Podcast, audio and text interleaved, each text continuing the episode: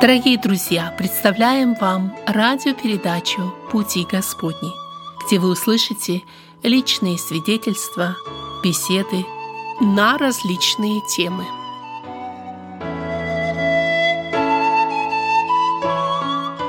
Дорогие друзья, наши радиослушатели, я рад приветствовать вас. Сегодня у нас будет особая передача, потому что мы выходим в эфир тогда, когда христианский мир – и не только христианский, но, наверное, люди повсеместно задумываются и отмечают смерть и страдания нашего Господа Иисуса Христа. Через несколько дней наступит Пасха, Светлое Христово воскресенье, но э, радость Пасхи можно ощутить и осознать только тогда, когда проникаешься страданиями Христа.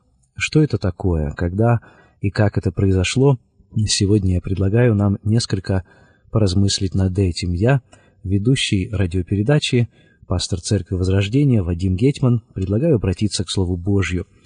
Давайте прочитаем вместе слова Священного Писания, записанные в 15 главе Евангелия от Марка. Евангелист Марк – это наиболее лаконичный евангелист. У него всего 16 глав. Это самое меньшее количество глав, которое мы находим среди всех четырех евангелистов. И вот он в 15 главе, это предпоследняя глава его Евангелия, посвящает несколько стихов распятию. Давайте мы прочтем эти несколько стихов вместе, вы можете следить вместе со мной, если у вас есть Библия, Евангелие. Открыв эту главу, я начну чтение с 21 стиха. Итак, Евангелие от Марка, 15 глава, с 21 стиха.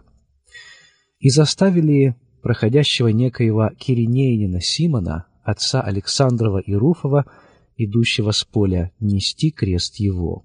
И привели его на место Голгофу, что значит лобное место. И давали ему пить вино со смирною, но он не принял. Распевшие его делали, э, распевшие его делили одежды его, бросая жребий, кому что взять. Был час третий, и распили его. И была надпись вины его «Царь Иудейский». С ним распили двух разбойников, одного по правую, а другого по левую сторону его. И сбылось слово Писания, и к злодеям причтен.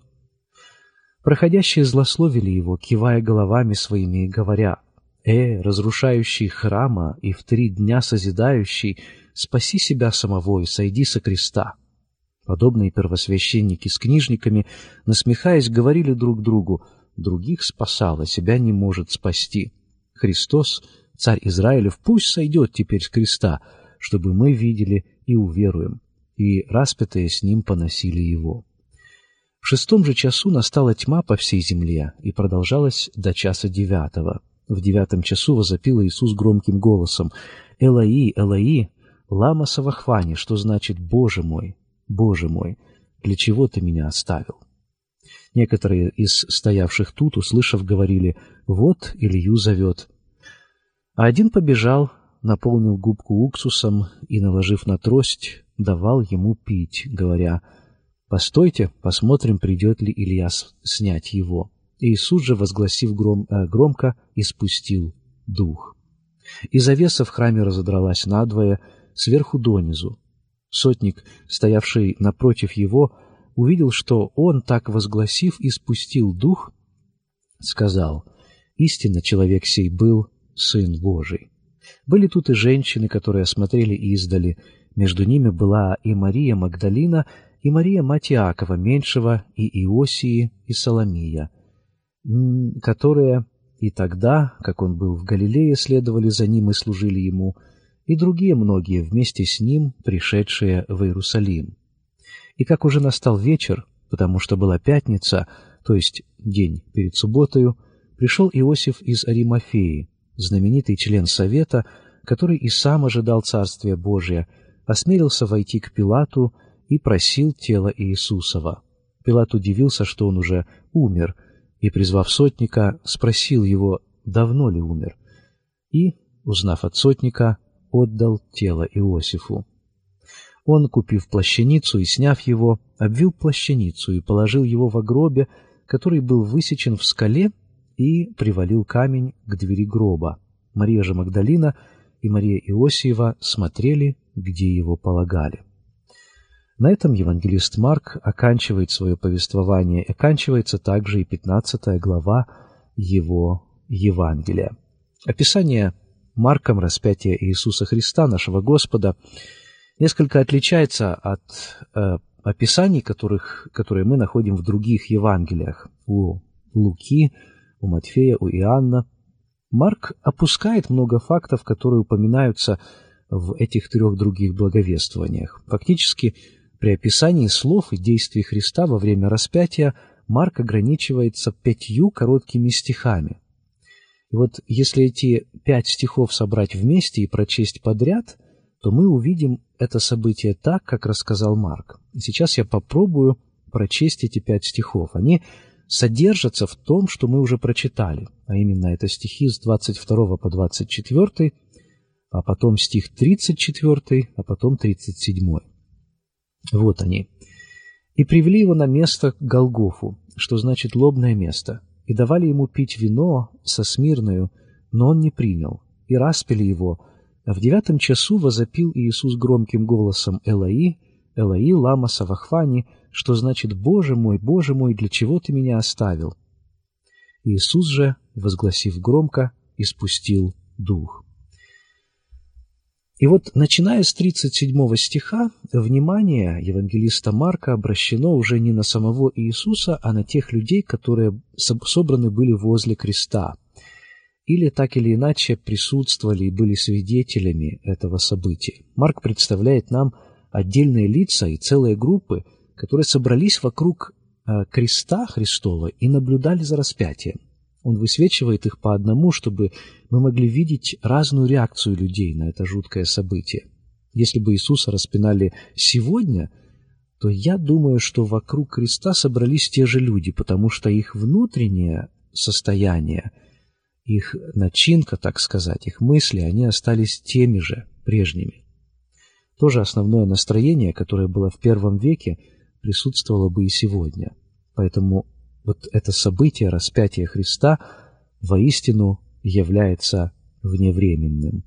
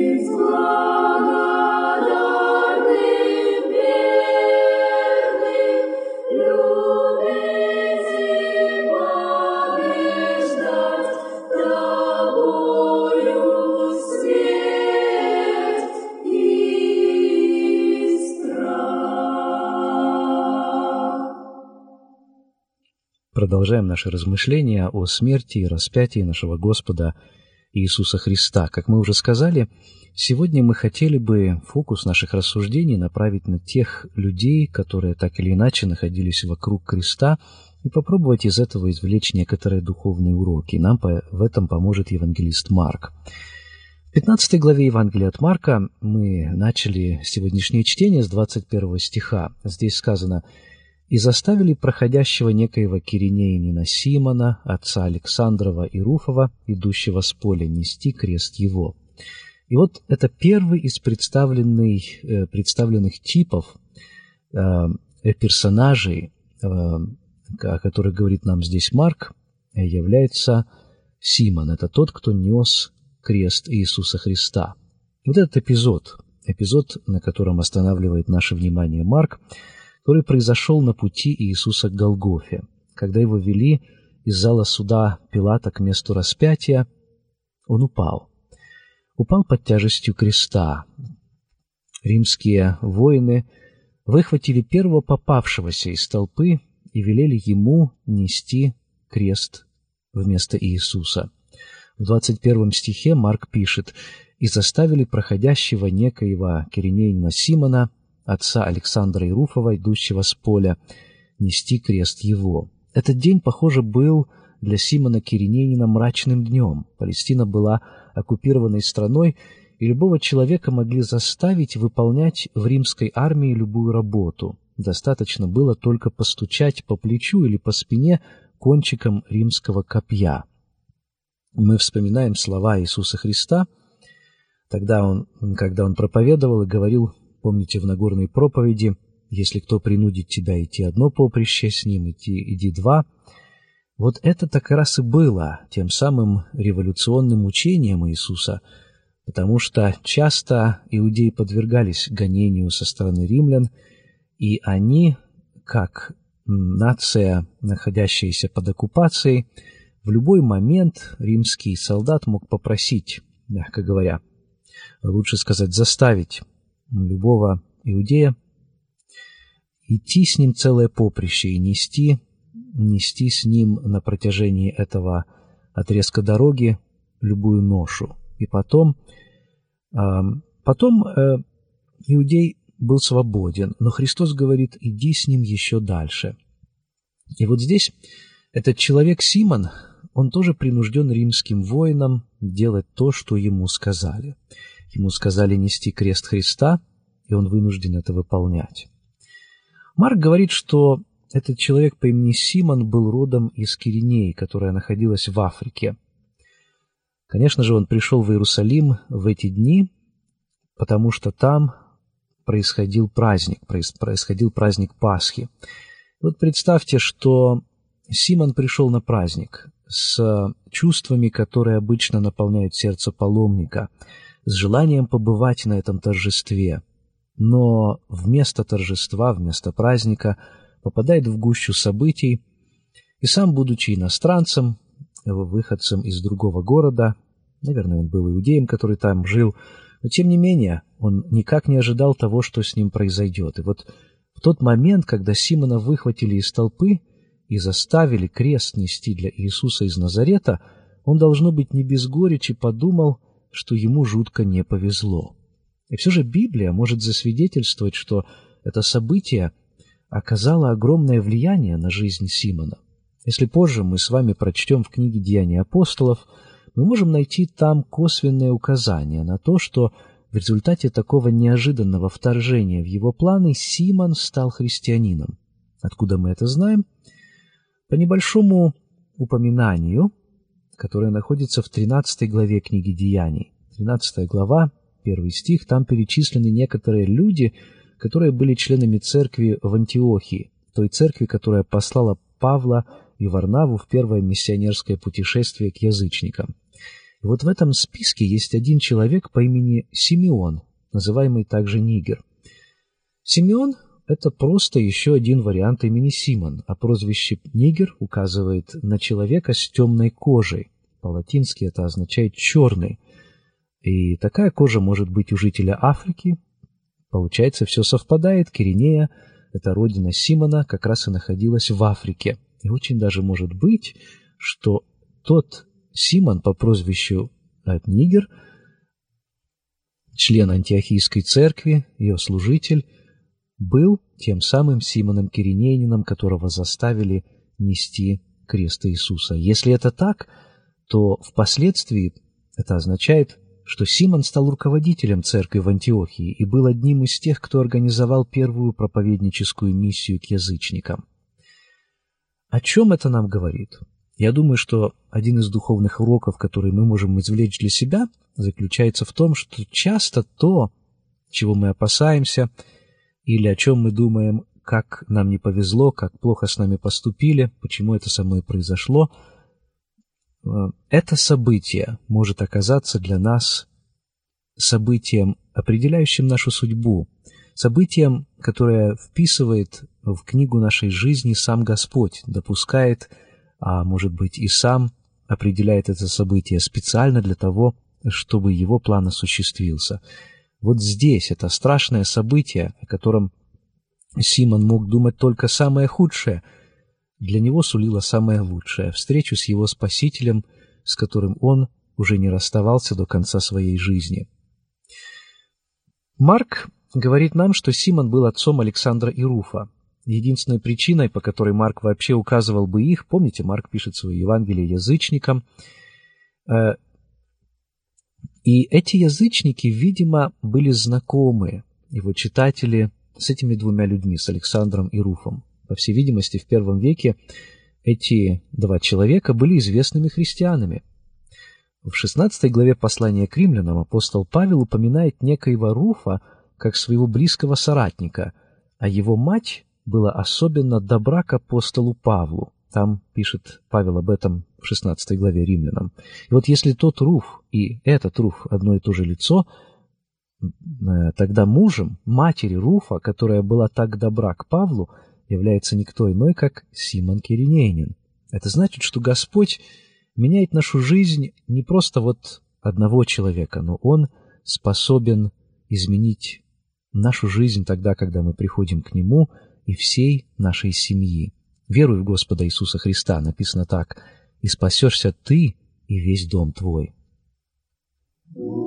Последний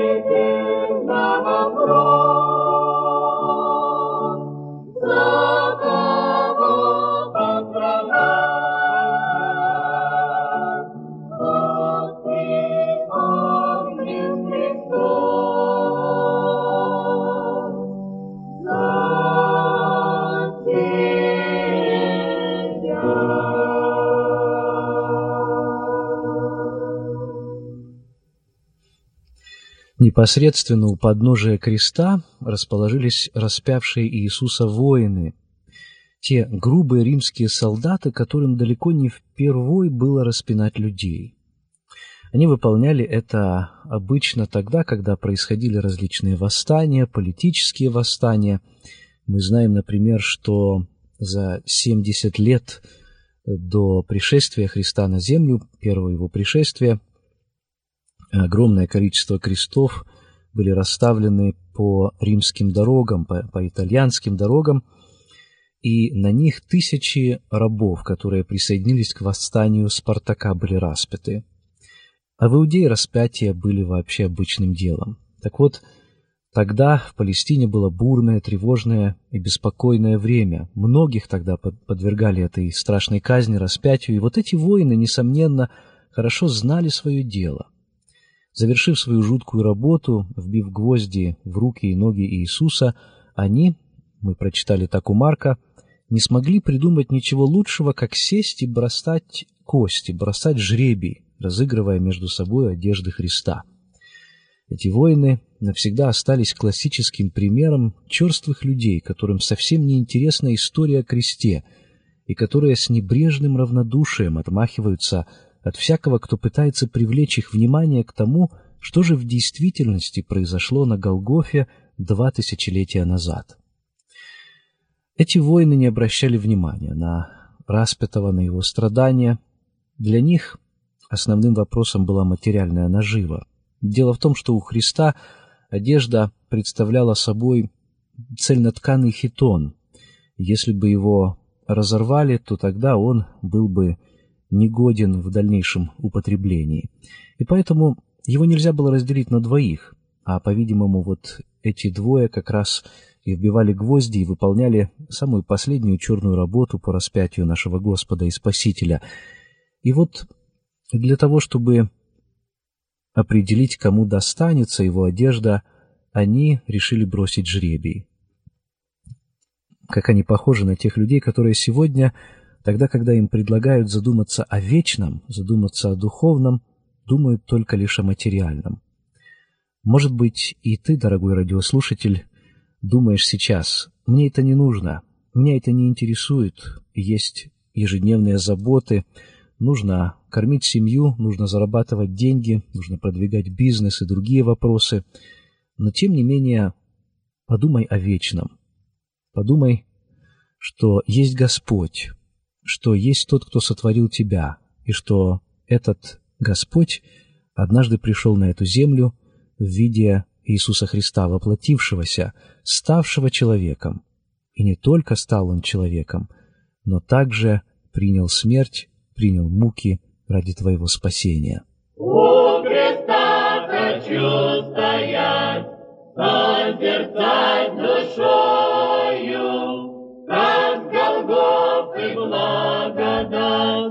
мир течет рекою. У креста, у креста, есть моя и слава, там спасенья полнота, на блаженство право. У креста меня нашли, благодать и звезда святой любви, путь мой озарила. У креста, у креста, честь моя и слава, там спасенья полнота, на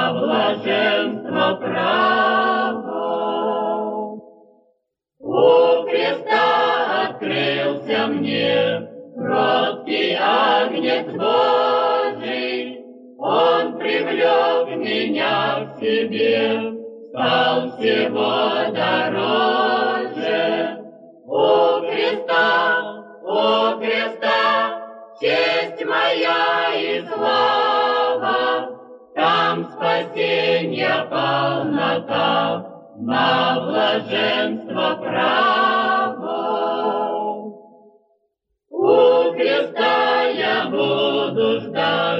Верой и надеждой, пока Бог велит принять царство безмятежный. У креста, у креста, честь моя и слава, там спасенья полнота, на блаженство право. Продолжаем разговор о тех людях, которые сопровождали Христа в Его смерти, тех, которые окружали Его в этот последний час его земной жизни и пребывания здесь, на этой земле.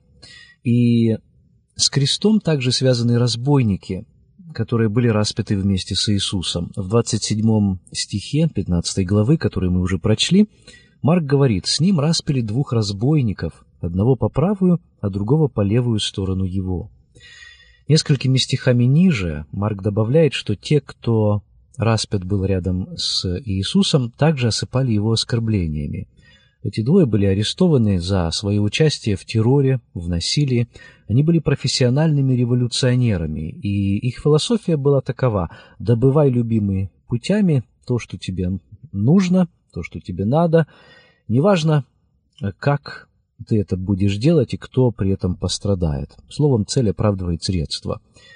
И они приняли Иисуса за своего э, сторонника, скажем так. Они думали, что он тоже преступник.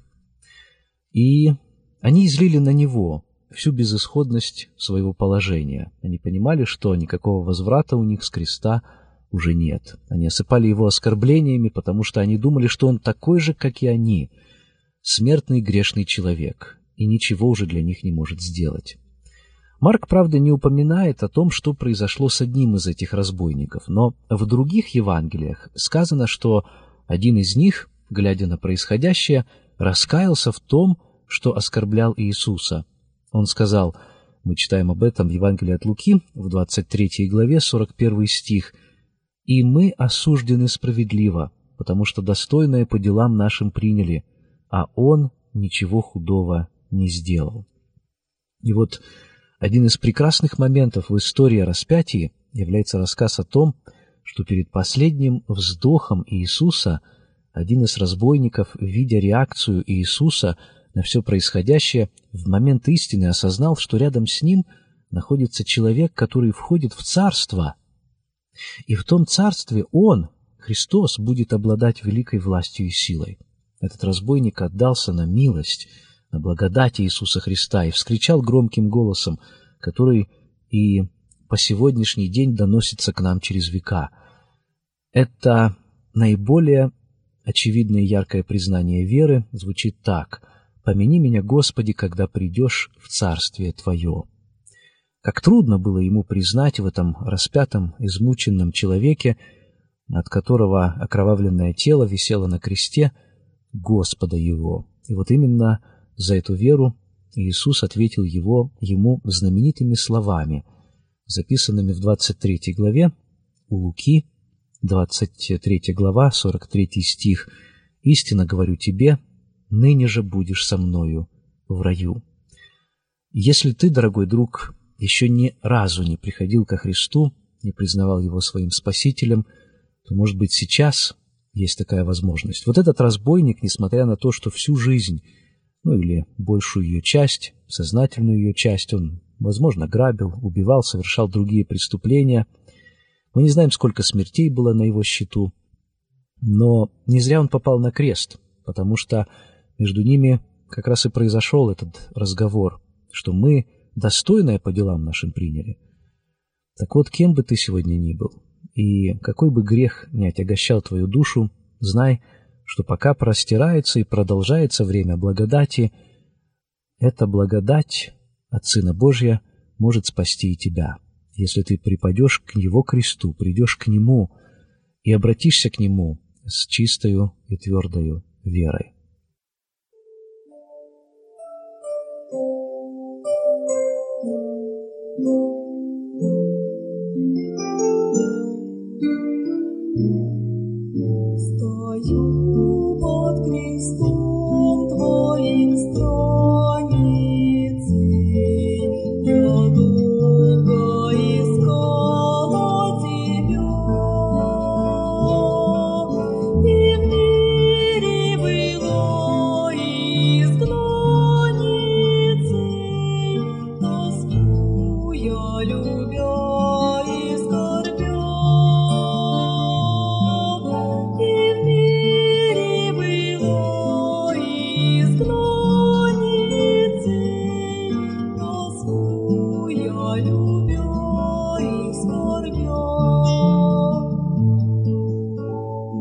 我多有。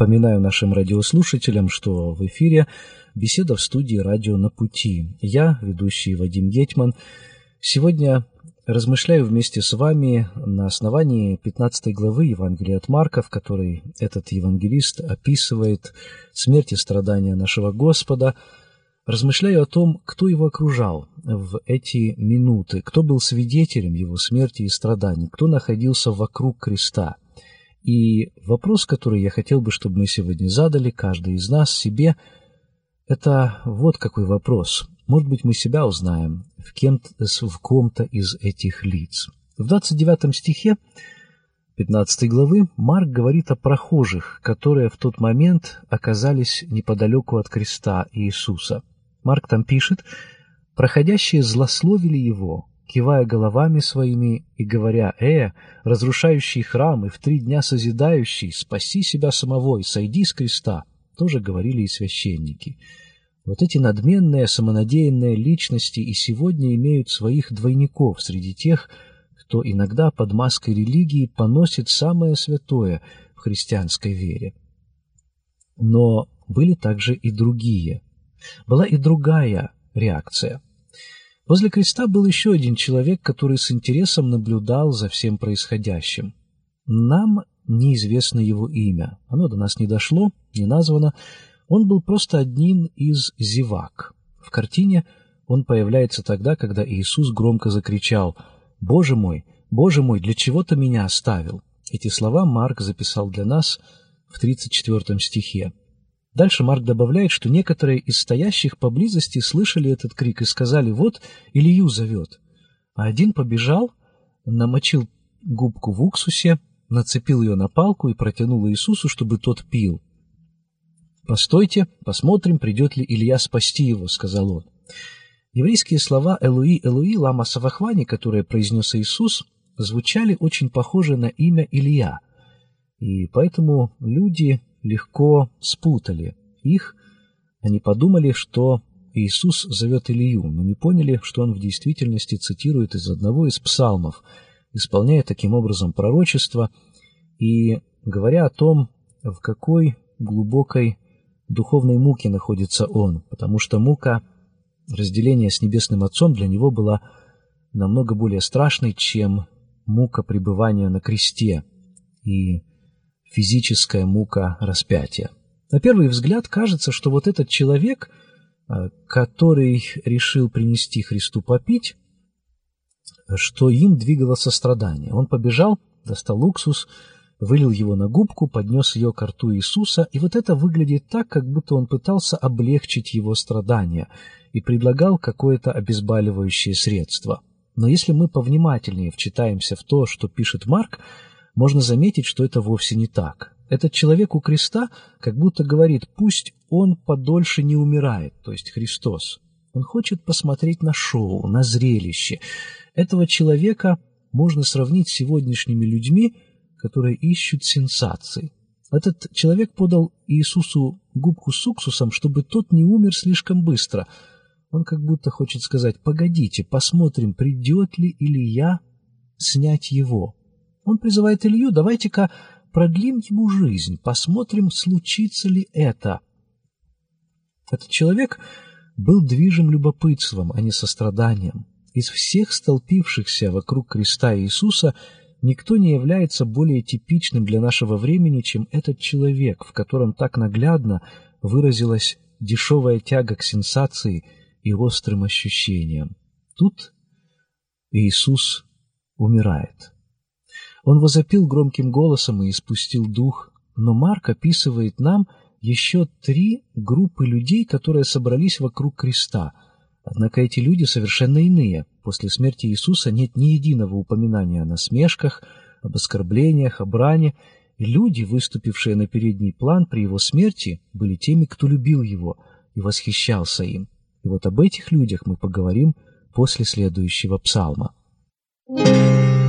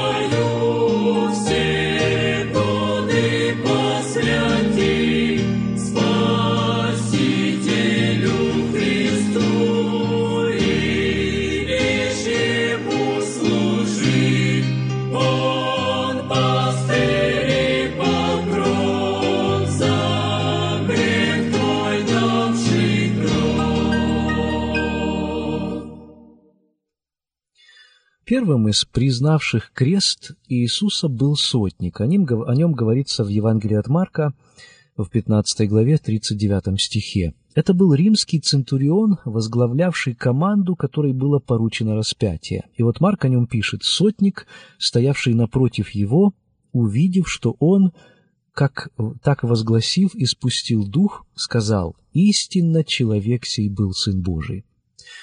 Мы абсолютно ничего не знаем об этом человеке до тех пор, пока он не перестает, э, не предстает перед нами здесь в свете, который исходит от лица умирающего Иисуса.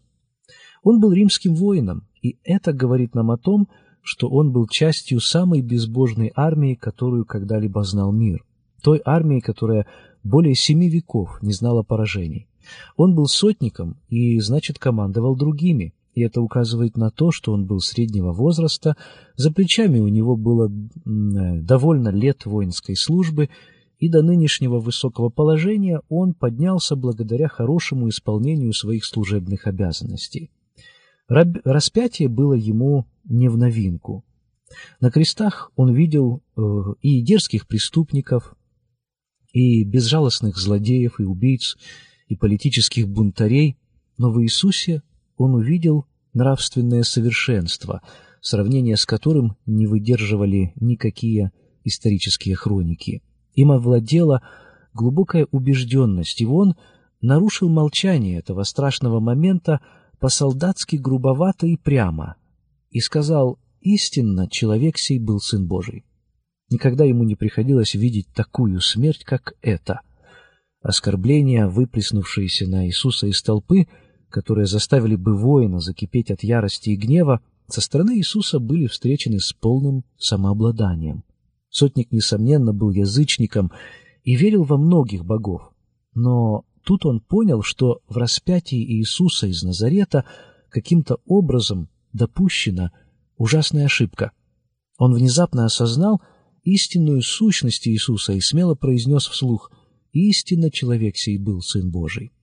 Древнее предание, известное нам из свидетельства, по крайней мере, одного писателя третьего века, гласит, что этого сотника звали Лангин. Под впечатлением чудес, сопровождавших смерть Христа, он стал христианином, а позже принял мученическую смерть за свою веру. Конечно, это легенда, но факт заключается в том, что этот человек смело исповедал свою веру. Он видел смерть и страдания Иисуса Христа.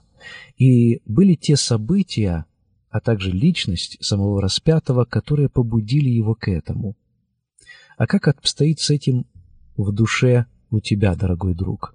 Может быть, и тебе стоит взглянуть на Голгофу, поспешить туда, чтобы там исповедать Сына Божьего своим Спасителем, чтобы самому получить прощение грехов.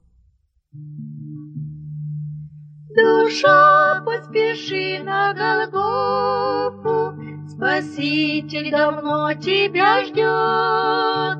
Там льется поток благодати Для всякого, кто лишь придет. Иисусу скорей поспешите, К Иисусу придите сейчас. Спасение и радость примите, Сегодня зовет Он всех нас. Защиты от бурных порывов Здесь в мире не слышишь нигде. Лишь в Боге ты станешь счастливым, Убежище наше в Христе. Иисусу скорей поспешите, Иисусу придите сейчас. Спасение и радость примите, Сегодня зовет Он всех нас. Ищи от греха избавления, Пролито Иисусом крови. Узнаешь ты радость спасения, услышишь, прозри и живи. Иисусу скорей поспешите, Иисусу придите сейчас. Спасение и радость примите, сегодня зовет Он всех нас. Бог дал нам с надеждой прекрасной и радость и мир для сердец. Пришли ко Христу не напрасно, вдали нам сияет венец. Иисусу скорей поспешите, к Иисусу придите сейчас. Спасение и радость Он всех нас. В сороковом и в сорок первом стихе 15 главы Евангелия от Марка, которую сегодня мы с вами читаем, а, евангелист упоминает женщин, описывает этих женщин, которые целой группой собрались вокруг креста. Вот как звучат эти стихи. «Были тут и женщины, которые смотрели издали. Между ними была и Мария Магдалина, и Мария, мать Иакова, меньшего и Иосии, и Соломея, которые и тогда, как он был в Галилее, следовали за ним и служили ему, и другие многие вместе с ним, пришедшие в Иерусалим». Странно. Хочется сказать, а где же были мужчины? Где были его ученики Иаков, Иоанн, Петр – из других Евангелий мы знаем, что Иоанн был у креста чуть раньше, вместе с Марией, матерью Иисуса Христа. В первые часы распятия Иисус, несмотря на страдания, нашел возможность поговорить с Иоанном и поручить ему заботу о своей матери. Но теперь Иоанн, очевидно, ушел и забрал с собой Марию, мать Иисуса. Остались только эти женщины. Они были в растерянности, их сердца разрывались, они были охвачены горем. Их любовь была такой сильной, что они не могли не быть здесь. Любовь не отпускала их от Иисуса. Даже тогда, когда разум еще ничего не понимал, любовь притягивала их к Нему. Женщины, они последние были с Иисусом при Его смерти, но они также были первыми, кто увидел, что Он воскрес. Это замечательная дань духовной чуткости женщин. Сегодня может быть, нас тоже слушают сестры. И я хочу сказать, что Христос приготовил спасение не только для мужчин, но и для женщин. Он призывает их к себе, Он дарует им служение, Он рад показать им свою благодать. Следующий персонаж, который предстает перед нами, это Иосиф, тот, кто снял тело Иисуса Христа со креста. О нем мы читаем с 42 стиха. И как уже настал вечер, потому что была пятница, то есть день перед субботой, пришел Иосиф из Аримафеи, знаменитый член совета, который и сам ожидал Царствия Божия, и он осмелился войти к Пилату и просил тело Иисусова. Пилат удивился, что он уже умер, и, призвав сотника, спросил его, давно ли умер, и, узнав от сотника, отдал тело Иосифу. Он, купив плащаницу и сняв его, обвил плащаницу и положил его в гробе, который был высечен в скале, и приводил камень к двери гроба. Мария же Магдалина и Мария Иосифова, простите, Иосиева смотрели, где его полагали. Вот теперь мы знакомимся с Иосифом из Аримафеи, тайным учеником, членом Синедриона еврейского совета старейшин, который состоял из семидесяти Э, учителей закона. В Евангелии от Иоанна, в 19 главе, в 38 стихе говорится, что Иосиф был тайным учеником Иисуса из страха перед иудеями. И Марк добавляет, что он был знаменитым членом Совета Синедриона. Лука пишет, что он был добрым, честным, справедливым человеком, несогласным с решением Синедриона. Об этом можно прочитать в 23 главе Евангелия от Луки, стихи 50-51. И хотя его, Иосифа, тянуло к Иисусу, он боялся встать на его сторону открыто. Где бы мы ни читали о судилище над Иисусом, мы ни разу не встречаем имени Иосифа Аримафейского. Библия говорит, что он не был согласен с тем, что произошло в Синедрионе, и все-таки у него не хватило мужества, не хватило смелости, не было дерзновения выступить в защиту Иисуса – как часто подобное же происходит и в наши дни. И вот это может случиться с такими же добрыми и честными людьми, как Иосиф, когда вопрос совершенно ясен, мы молчим вместо того, чтобы открыто высказать свою мысль. Мы боимся вступиться за несправедливо осужденного, мы боимся открыть свои уста тогда, когда находимся в компании людей, которые не одобряют наши взгляды, особенно тогда, когда есть возможность засвидетельствовать о Христе, но мы предпочитаем тихонечко об этом умолчать. И вот Марк говорит, что после смерти Господа, когда тело Иисуса еще висело на древе, Иосиф из Аримафеи, наконец, вышел из тени и заявил о себе. Своей смертью Иисус сделал для Иосифа из Аримафеи больше, чем словами и делами при своей жизни. Он освободил его от страха. Зрелище Иисуса на кресте, очевидно, напомнило Иосифу о его пути к Господу. Оно наполнило его сердце раскаянием и стыдом. Трудно даже представить себе, какие угрызения совести терзали его. Почему он так долго держался в стороне от Христа? Почему не хотел, чтобы люди видели, что он с ним? Почему отказывался объявить всем о себе? Почему за все три года служения Иисуса ни разу не встал рядом с ним? Слова, позже высказанные Августином, должно быть, выражали и его чувства. «Слишком поздно возлюбил я тебя». Не опоздай, дорогой друг. Где бы ты ни был и кем бы ты ни был, чем скорее ты придешь ко Христу, тем больше благословения ты будешь иметь, потому что, может быть, придет время, когда будет уже поздно. Как пишет евангелист Марк, Иосиф смело отправился к Пилату. Со всей страстью человека, жаждущего искупления за дни потерянных возможностей, он умолил отдать ему тело Христа. Он положил тело Иисуса в свою собственную могилу, которую приготовил на будущее и которая стоила ему немалых денег. Марк отмечает, что во время распятия произошли три события чрезвычайной важности. Во-первых, это крик Иисуса э, в последние три часа, когда земля опустилась в таинственный мрак. Из этого мрака донесся крик «Элои, Элои, лама савахвани, Боже мой, Боже мой, для чего ты меня оставил?» Во-вторых, это последний вздох Иисуса. И в-третьих, завеса в храме. Та завеса, которая отделяла святое святых от святого, разорвалась сверху донизу. Иисус принял на себя нашу жизнь. Он сделал нашу работу и испытал наши искушения. Он перенес все, что только жизнь могла преподнести ему. Он познал предательство друзей, ненависть противников, злобу врагов. К этому моменту Иисус прошел через все жизненные испытания, за исключением одного. Он не познал последствий греха.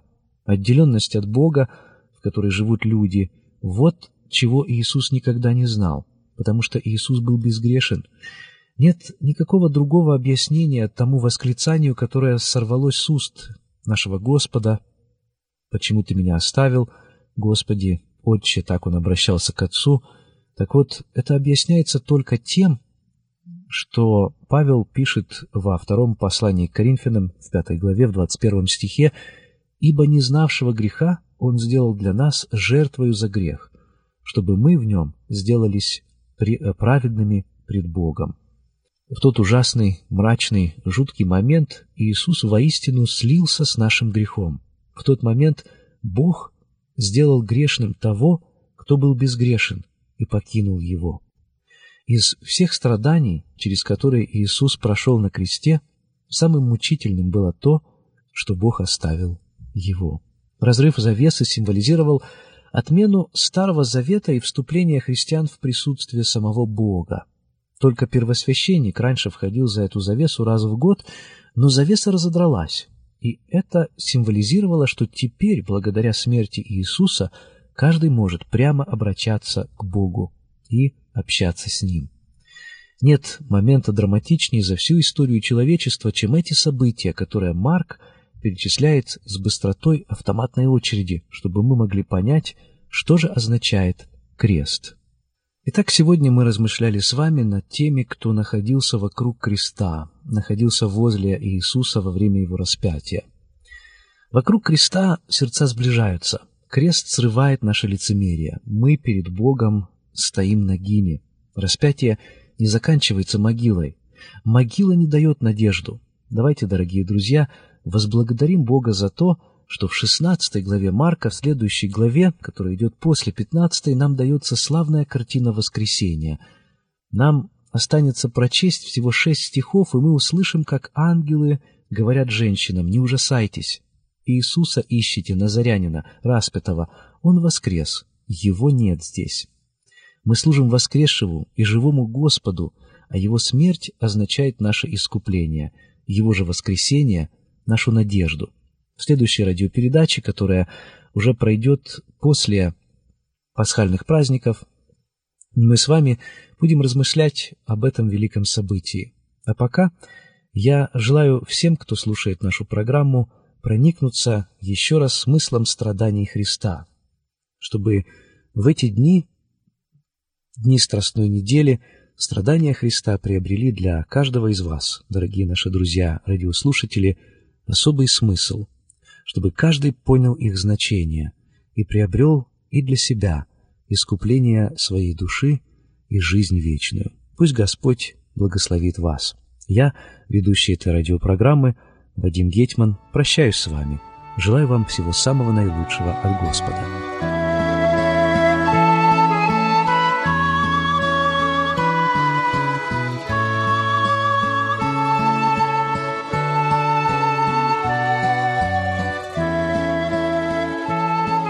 Эту беседу вы найдете на сайте salvationbaptistchurch.com. Вы слушали радио Зегенсвелле «Волна благословения», город Детмалт, Германия.